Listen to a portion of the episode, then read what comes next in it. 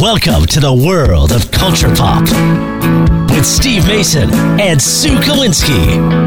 Culture, comedy, movies, TV, tech, authors, trends, pop, pop. This is the Culture Pop Podcast. Hey, everybody, and welcome to the Culture Pop Podcast. I'm Steve Mason along with Sue Kolinsky. Sue, what show have I been binging on?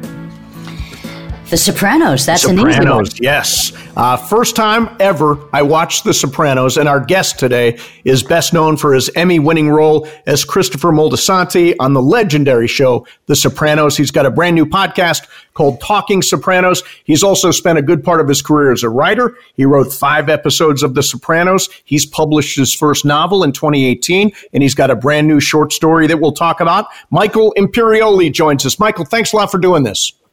Thanks for having me. So wait, this is the first time you've seen The Sopranos? Believe it or not, Yes. How old are you? I, I am 55. I'm a 55 year old grown up man. I thought you were going to say 18 or something. All right, 55, but you never. Where where were you the last uh, 25? Well, yeah, no, it took me it took me a while. What's weird, uh, Michael, is that I lived in New York in '99 and 2000. In fact, Sue and I were doing a radio show in New York, and still, when the show caught fire, for some reason, I didn't pick up on it. Despite the fact that I love mafia stuff and all that, uh, it was a huge cultural blind spot for me. So finally, I'm one of the cool kids. I have watched The Sopranos. And and uh, so you watched it like this year. So what? How did it seem like now that it's not? It's kind of 20 years later. Or It is so friggin' good, dude. still holds up. That's oh, good. it holds up so well.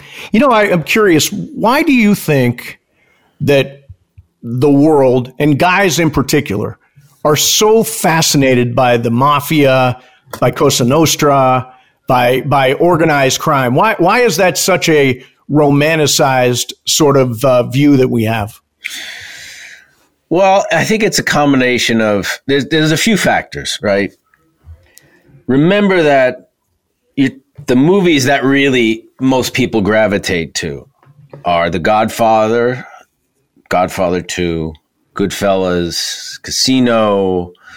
Um, these happen to be made by you know some of the greatest people who've ever made movies. You're talking Coppola, Scorsese, De Niro, Pacino, Brando, Joe Pesci. So that has something to do with it. You're talking about stuff that was really executed on the highest level in cinema and in TV with David Chase and James Gandolfini and Edie Falco and everybody else. Um, the allure, I think part of it's the loyalty, you know, within this, you know, honor among thieves and the loyalty and this kind of family thing against the world. Um, I think about there's something colorful about Italian Americans and their sense of humor, their sense of fashion, their sense of food, and their fa- you know the sense of family. Um, I think those things, you know, have a have an appeal somehow.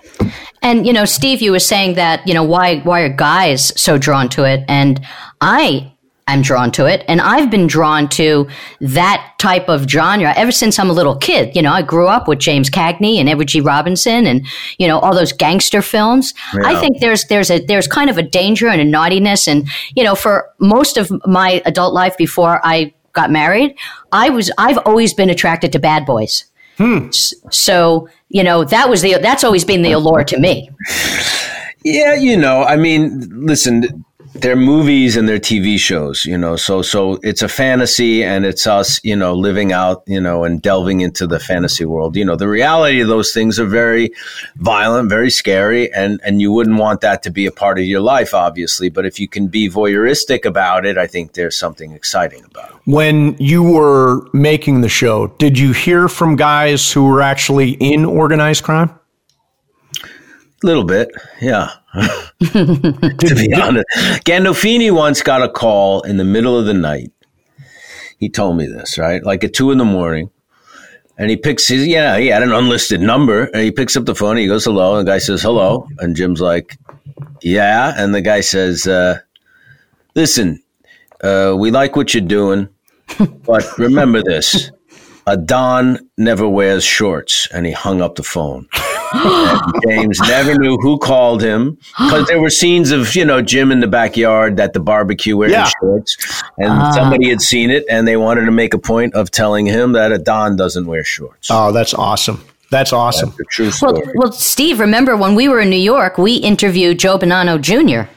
Right, we did. We did. He had a book out and we had him come into the studio. And I remember being kind of nervous talking to him. We kept, but he had such a great sense of humor because we were joking like, Oh, are you going to whack us? Was- I mean, it was so hacky, but, Yeah. but he laughed and, and he was, you know, he really came, you know, he was very forthcoming about, you know, the Friday night girlfriends and the wives on Saturday. And it was, it was really cool. Yeah, you know, it's uh, it's certainly a colorful life, and you know the. Uh, I think if if it stays as a voyeuristic thrill, it's fun. You know, I wouldn't want to be on the wrong side of any of those guys in real life, but uh, luckily I haven't. So Christopher Mol- Moltisanti changed your life. Uh, take us through how you actually got that role. I got that role really because of the casting people, Sheila Jaffe and Georgianne Walken. Georgianne Walken being wife of Christopher. Walken. That's right. Yeah. but they were they were casting people who had cast me in a number of indie movies and they were always on my side you know they they would bring me in for anything i was remotely right for but they had cast me in a movie that steve buscemi directed called trees lounge hmm, and mm-hmm. several john ventimiglia was in that among several other actors who wound up in the sopranos david chase saw that movie and loved it and he loved the casting and that's why he hired sheila and georgianne to cast the sopranos so I they brought me in and I met David Chase and I read for the character. And uh, you know, the weird thing is look, when you when you do a movie or a play, you read the script, that's the the show. And you're signing on to that. When you read a pilot for a TV show, you're reading 60 pages of something that eventually is going to be hundreds and hundreds of pages. Right. Maybe hmm. a thousand pages. So it was really not that easy to understand what the show was for me. I wasn't sure was it a spoof because it was very funny.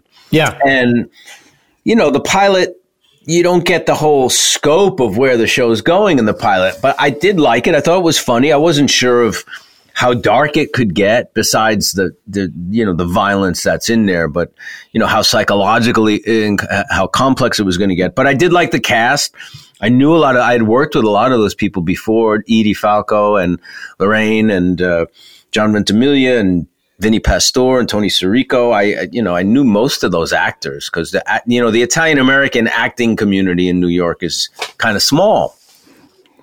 So I auditioned for David. I thought he hated me because he kept giving me direction in the audition, and he looked kind of. David's a very poker face guy, hmm. and I thought I was boring him. And I left there thinking, well, that's that ain't going nowhere. I said, who's this guy anyway? He's not even Italian. What does he know about the mob? Chase. what kind of name is that? And and really, the other thing was there there had not really been TV series on cable. So that was a whole HBO's doing a series. What's that going to be? You know, it's like it wasn't. It was very out of the ordinary, and no one knew what the hell they were trying to do. So I kind of didn't think much of it. And then they called and said, "Well, they really like you. They're going to fly you to LA to test for the network."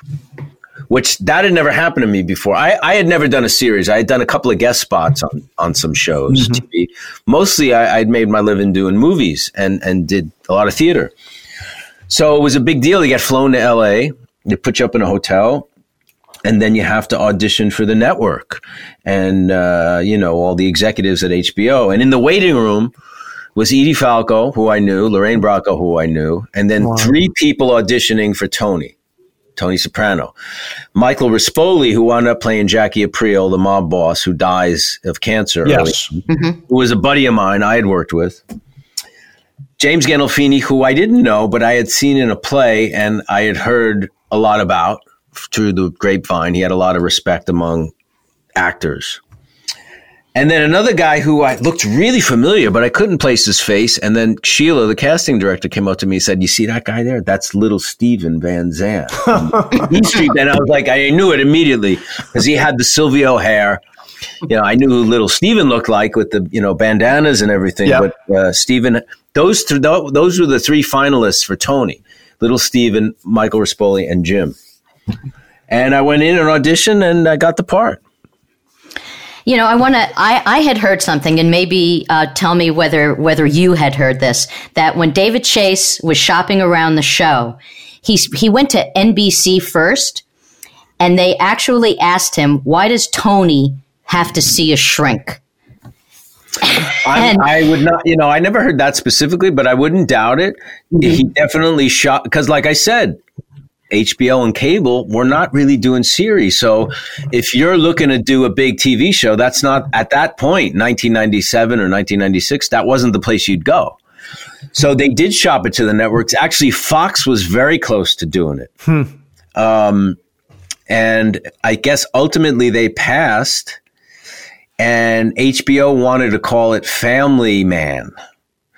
Oh, Luckily, at the same time we were coming out, Family Guy was coming out, so they thought, "Oh, that's that title's going to be confusing." All right, call it The Sopranos, but HBO wanted to call it Family Man.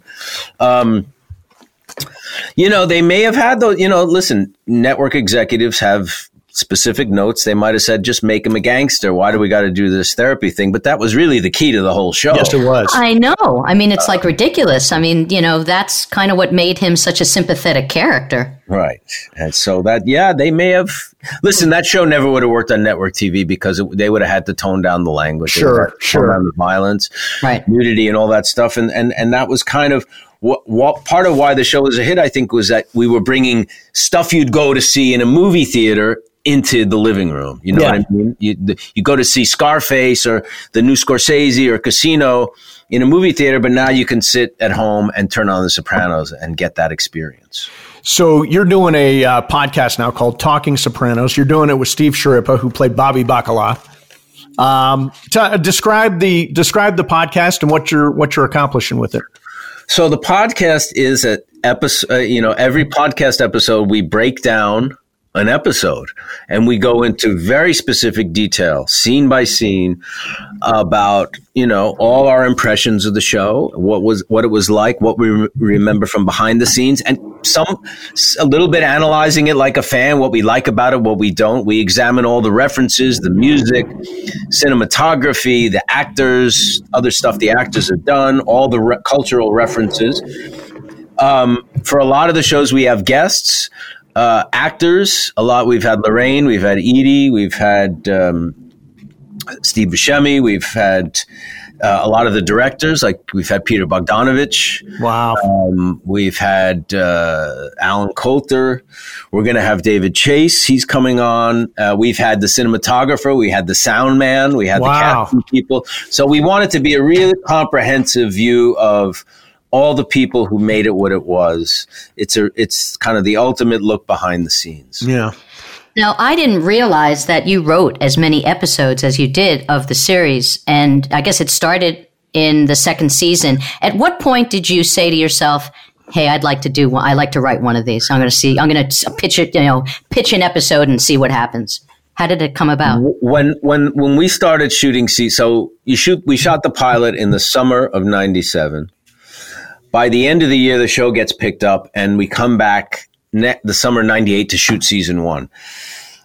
And script after script, this show started get you know was getting better and better. Every time I'd get a new script, I was just blown away by the characters, by the depth of it, and I fell in love with all the characters in the show. Um, so in between season one and season two, I wrote a spec Soprano script. At the same time, a movie that I co-wrote was coming out, which was Spike Lee's Summer of Sam. So oh, yeah. I invited David to the premiere and I gave him the spec script. And through those, I got the job uh, yeah. to start writing for the show. So I want to ask you about a couple of uh, specific episodes. I don't want to spoil the podcast, but there are a couple of episodes I, I want to ask you about specifically. You won't spoil it. We got, okay. we got lots of lots of stuff to do on that. Okay. So the the most um, tough to watch, the most emotional episode for me was where Adriana tells Christopher about collaborating with the FBI and then what happened to her. Um, that was a that was that was for me the most emotional, most gripping, um, saddest episode of The Sopranos. What do you think? Well, for me as an actor, you know, um, it certainly was about as much emotion as I could ever pack into a scene. You know, like at that moment when she tells him that's the reality, life is never going to be the same again for them, and he knows that. It's like the stakes have just gotten so high, it's become life and death, and yeah, it is. And I think for the audience, people really people really were rooting for Christopher and Adriana. They they they they because on they did love each other. I mean, Christopher had a lot of problems and was not always the best husband or boyfriend. Well, boyfriend. They never got married, but um, I think the audience really rooted for them as a couple. Um, and liked both of their characters, especially Adriana. I think because she she was so good hearted and so yeah, loving. she was think- she was a great character. yeah, I mean Christopher had his bad side, so but but I think Adriana was really beloved by the audience, and it was hard for everybody, you know, and it was hard for us as a as a company because when someone would get killed off the show, you knew you weren't going to be seeing them at work all the time, and hmm. and Drea de Matteo, hmm. You know, is one of the best performers I've ever worked with, and we we trusted each other a lot. Uh, we went to some really intense places, some really fun places together as actors, and we always had each other's back. And um, you know, it was at that point it was really hard knowing that that was the end of the road for them. Yeah. Okay. Episode in the final season. Uh, you're shot. Tony holds your nose closed. No, I wasn't shot. Oh, how? uh, What happened? We crashed. Crashed. Crashed, right. Car crash. Um, and you're kind of bleeding out at this point. I'm really hurt. Yeah, bleeding out, and also going through like drug withdrawal. I mean, maybe he had drug problems too, but he's ble- yeah, he's his injuries are really. But Tony So did the Tony, did Tony to kill you, or did he do the humane thing? No, he could have. Co- I mean, the humane thing would have been call the uh, you know the ambulance, get a doctor. That that would be the humane thing. No, when uh, Christopher reveals in that moment that he's having problems with drugs again. Right. I think at that and that and this is after he knows his girlfriend flipped, you know, and that was a mess. So Tony's looking at his own at the vulnerability of this guy and how that could affect him and bite him in the ass. And it's a it's it's a moment of self preservation for Tony and selfish selfishness. As as the character Christopher, um, because I know Tony definitely felt that you were going to flip, you know, and you were going to rat him out. As as the character of Christopher, do you think you would have? No. If he would have, he would have done it with Adriana. Right. Hmm. That would have been the time to do it because they had the opportunity together and they mm-hmm. talked about it. All right, we'll just go off into the sunset and witness protection and do what we got to do and, and live together and stay together. And he chooses no, he chooses his life with the mob and with Tony and his loyalty. So I don't think he had the opportunity. Mm-hmm. Um, Michael, I got to tell you, we read your uh, short story, and is it Yasiri? Is that the way you say it? Yeah, it's a it's a it's a, a name of a woman. So tell me about this story. What what what is it? It's is it part of a novel? The story is um, it's a anthology. So the published the people that published my novel, uh, "The Perfume Burned His Eyes," is Akashic Books. So they have a series uh, called the Drug Chronicles. So they did the Heroin Chronicles, they did the Cocaine Chronicles, the Marijuana Chronicles. This is the Nicotine Chronicle. So each one explores a drug, and they get a bunch of writers. Um, a lot of really good ones. Um, uh, I was in very nice company there, but um, and the theme is this drug, and they write a short story. So this one was nicotine, and you know, I, I didn't know what to really write about, and then I was like, well, what about like the origins of the the industry and tobacco and the new world and all that? So I kind of made it, you know, like an allegory for colonialism. Um, I lived in Puerto Rico for a year, so I, I set it, you know, in, in really it's set in San Juan, um, and you know, just kind of let the imagination run. And I, I like stories about like magic and witchcraft and the, the paranormal, so I got to play around with that, and you know, just uh, had some fun with it. So I thought what I thought was very interesting is that you wrote the main character in the point of view of a of a woman, and was that always the way you pictured this to be? You know, uh, I think for me, in the novel that I wrote was from the point of view of a 16 year old boy. When I started it, I tried writing it more from a third person, from like a narrate, a narration, like an observer, and I and, and I couldn't really find it. Maybe because I'm an actor, it's easier to just get in the character's head and write from that point of view. So I find that to be a good engine for me as a writer. So that's why I chose to write it from that point of view. And are all those things like a vidente and an interventor and a yeah. torcedor, are they all real things? They are and they aren't. They are in some ways, but I kind of take a lot of liberties. But they are, yeah. You know, but I take a lot of liberties and kind of invent my own system of magic within. Were, were you a smoker, or are you I a smoker? Was. So my publisher, um, Johnny Temple, who who founded the company Akashic Books, called me one day. He said, "Do you do you smoke, or have you ever smoked?" And I said, "I used to smoke. I don't smoke anymore." He goes, "Okay, I'll get back to you." that was him kind of auditioning me for the the job of writing the story. Although I didn't write it about myself smoking. I, I smoked, I, I started smoking late at like 26. Because I had a girlfriend who rolled her own cigarettes, and I found that very cool. And um, I started, t- you know, having one, one, two, three a day, and then all of a sudden I was hooked, and I smoked for about ten years. How did you quit? There's a really good book called, it's a, kind of a corny title, The Easy Way to Stop Smoking by a guy named Allen Carr. And it's helped millions of people stop smoking, and it helped me. Do you know, I smoked I think the first time I had a cigarette, I, I, was in sixth grade. I grew up in Long Island with let, let a rough crowd. I've got like nine years on you. So I grew up, everyone smoked. My parents smoked, all their friends smoked, all my, you know, my, my sister smoked. So I get cut to many, many years later. I, you know, just like I, it, it's something that was so difficult for me to, to quit and stay off of it. And I got a writing gig and it was the first time writing on a TV series where I was writing by myself because I had a writing partner. And I said to myself, it was uh, Ellen DeGeneres' second sitcom, not the one where she, um, not, it was the second one where she was a, um, it was called Ellen Again. She played a guidance yeah. counselor, and Jim Jim oh, Gaffigan was was in yeah. it, and Cloris Leachman. So, um, so right before I went off to write my script, you know, they give you a couple of weeks to go home and write. I said, I am going to quit smoking while I'm writing the script because hmm. it's going to be the hardest thing in the world for me to do. And if I can do this, I will never smoke again. And I never smoked again. Hmm. Wow. That's a great yeah. story.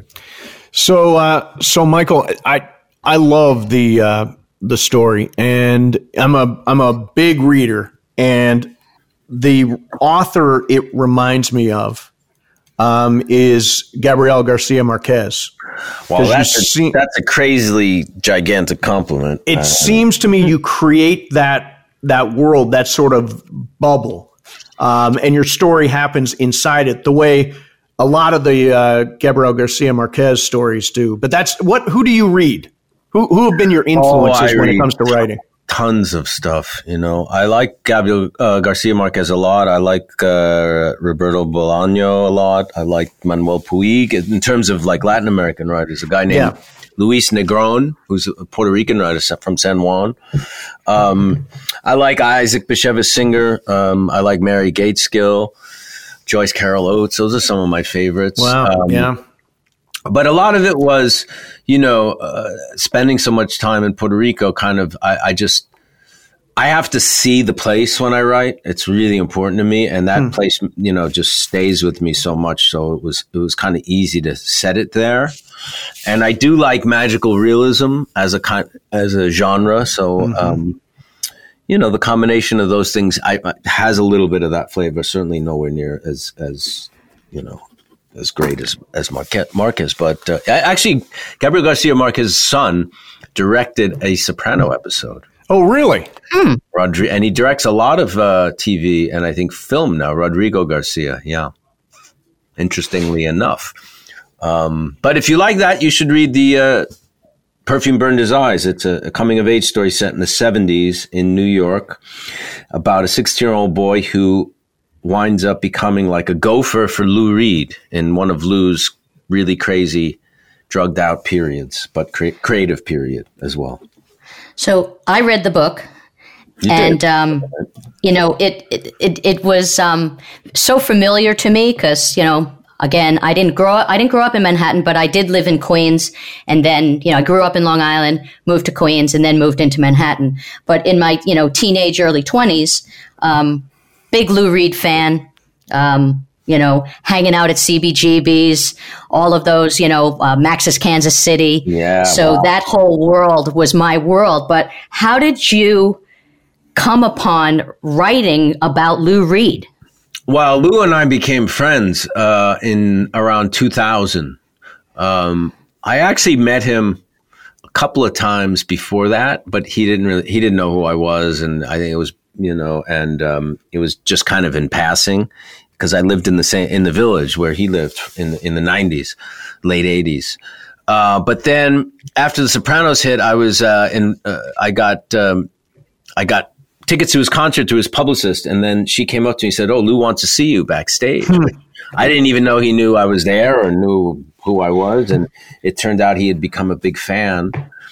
And Lou and I ha- uh, were involved in some charities uh, together, like the Jazz Foundation of America and Tibet uh, Tibet House, Tibet Fund. As Lou is into Buddhism, as I am, and um, yeah, we got to know each other. So when he died, so I started the book three months before he died, and he wasn't in the book. I was just writing a coming of age story, kind of to relate to my own son, who was 16 at the time, was going through you know 16 year old problems, and I, I, I was, I wrote, started writing the book as a way of connecting to that age and that mindset again. I said it in the mid 70s just because I have a fondness for that era in New York. And then three months into the writing, Lou died. And it hit me, that was 2013. Uh, and it hit me on a number of levels, you know, as a fan, as an artist, as a New Yorker, and, a, and as a friend. And, um, you know, I was kind of mourning him. And all of a sudden I was like, oh, how about he's in the story and him and the Mhm. kid kind of have this relationship and, um, you know, as like a, kind of like a quasi father figure, but almost like an artistic mentor. So that was how the story came about. So Sue tells me, I, I didn't know this, that you also make music. Yeah, yeah. I've, I've, uh, What what can't you do? Are you just like I can't draw or paint. you should You have do- a variety show? I can't Really? Do you sew. do you knit? Do you knit also and I knit and crochet? sew. No, I, I when I started studying acting, um, very quickly, I you know in New York in the eighties, there was a lot of cross pollination between the art world. Like Basquiat had a rock band with Vincent Gallo, who was also a painter who went on to be a filmmaker and an actor, and you know, the, the performance art movement kind of came out of the punk rock movement, and a lot of punk musicians were doing independent films. And I came kind of of age in that. So I started playing music.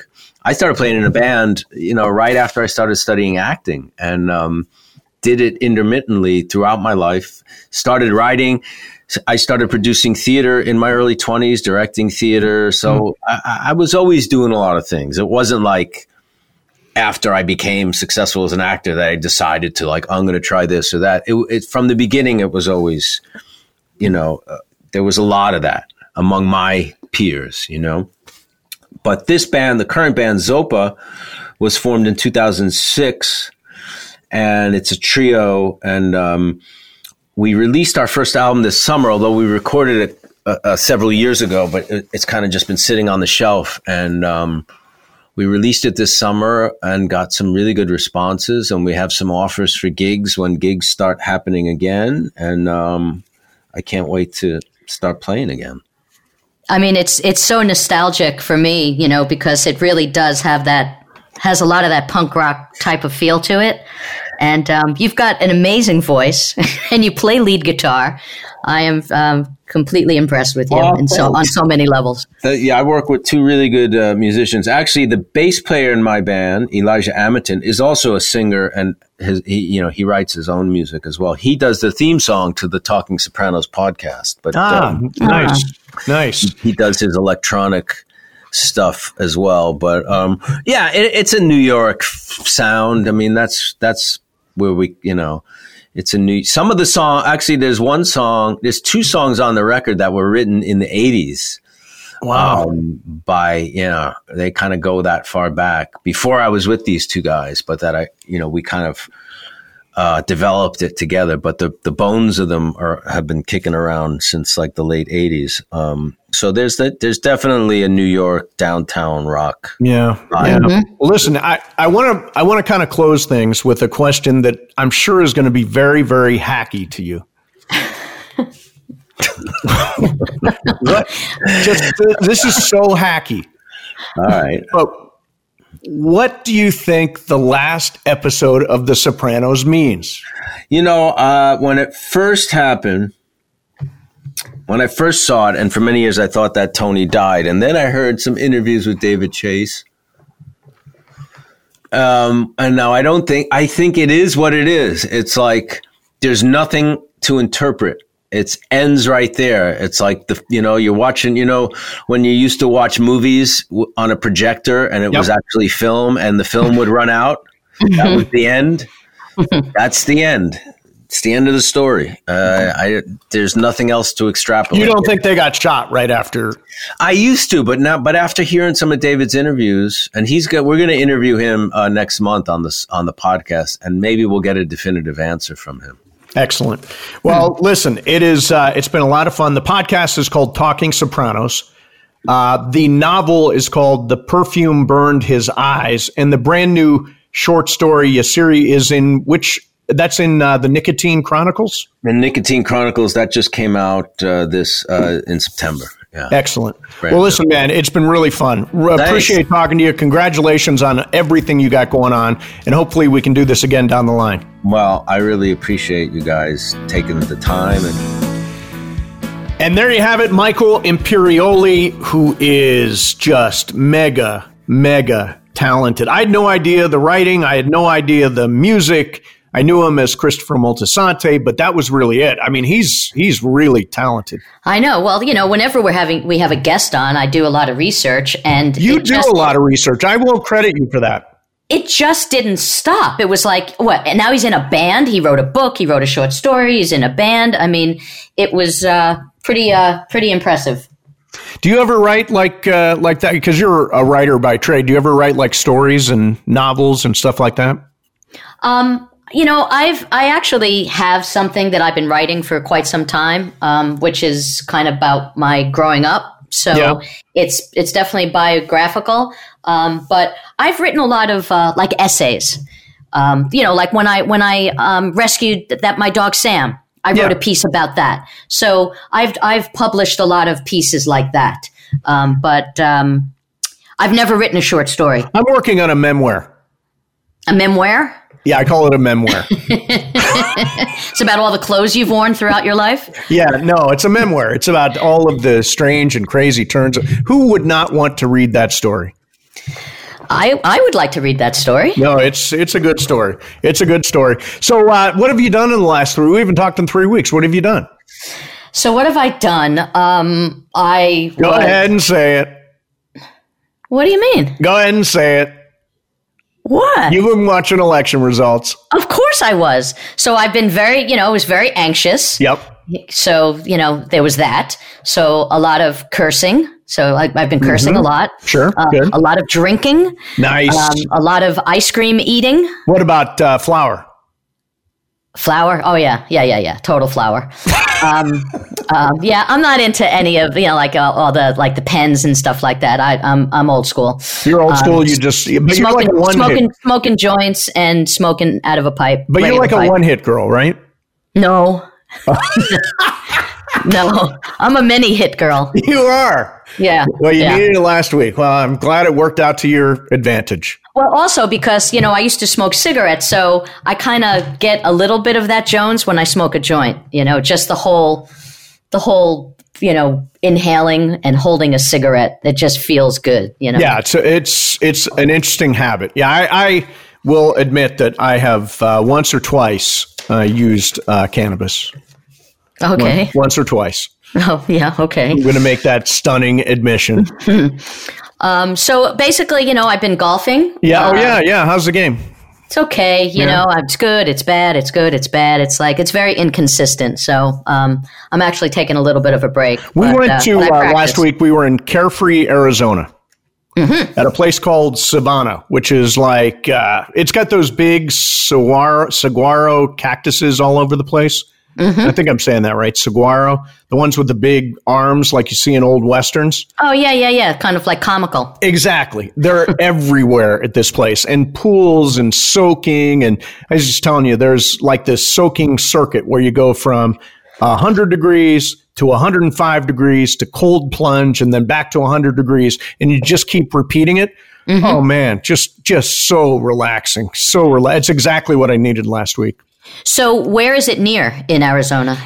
Carefree is north of Scottsdale. Okay, well, it's pretty. Oh yeah, it's really really nice. Um, strongly recommend. Uh, the place is called Civana. Uh, we're always looking for joints like that, and all COVID safe and all that stuff. Separation. Were, were there a lot of people there? they only are at twenty five percent capacity, Okay. so you don't have to be in anybody's face, which is not what you want to do right now. Right, right, right. Um, well, Sue, Yes, I'm going to call that a show. it was a great show. Imperioli, fantastic. Appreciate his time. Thank you very much for listening. We appreciate it. Please uh, subscribe, rate, and review. That's really important to us. We appreciate that. And the Culture Pop Podcast is brought to you by Husu. Jacob and Ronnie. That's right. The law offices of Jacob Emrani. You've seen his billboards. You drive around town. You've seen his TV commercials. You've heard, him on the radio with me. Now, I've known Jacob for years, and he puts passion and compassion into each and every client.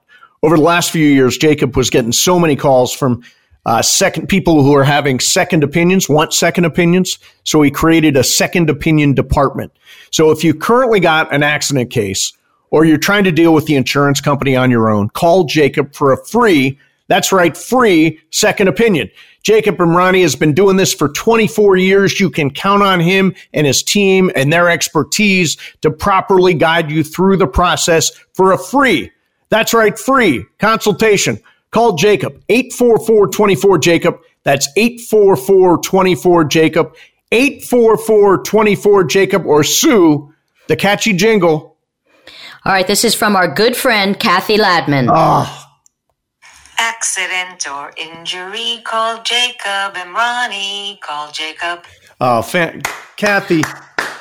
Okay, now there's a little bit of a story that I have to tell you. She, Okay. when she and her husband first heard the jingle, Yep. they thought it was Jacob and Ronnie. Right? so then, when at the end it says "call Jacob," they looked at each other like, "Why? What happened to Ronnie?" Oh, well, I'm glad they they figured that out. I'm glad they figured. I love Cathy. She's the best. We've had her on the show. She's been on the show. Yeah, yeah. Yeah, she came on great. with uh, Rain Pryor. That's right. That's right. Uh, well, there you have it, ladies and gentlemen. There's your Culture Pop podcast. Sue, wonderful job today. You really, uh, you go to town. You research uh, people. I don't have as much time. You really, you read his novel. You listened to his music. You went all out. So thank you. You're, uh, it's very, very, very much appreciated. All right. Uh, thank you very much for listening. Don't forget to subscribe, rate, and review. We appreciate that. Thank you very much. We'll see you next time on the Culture Pop Podcast. Be sure to subscribe, rate, and review. We'll see you next week for an all new episode of Culture Pop.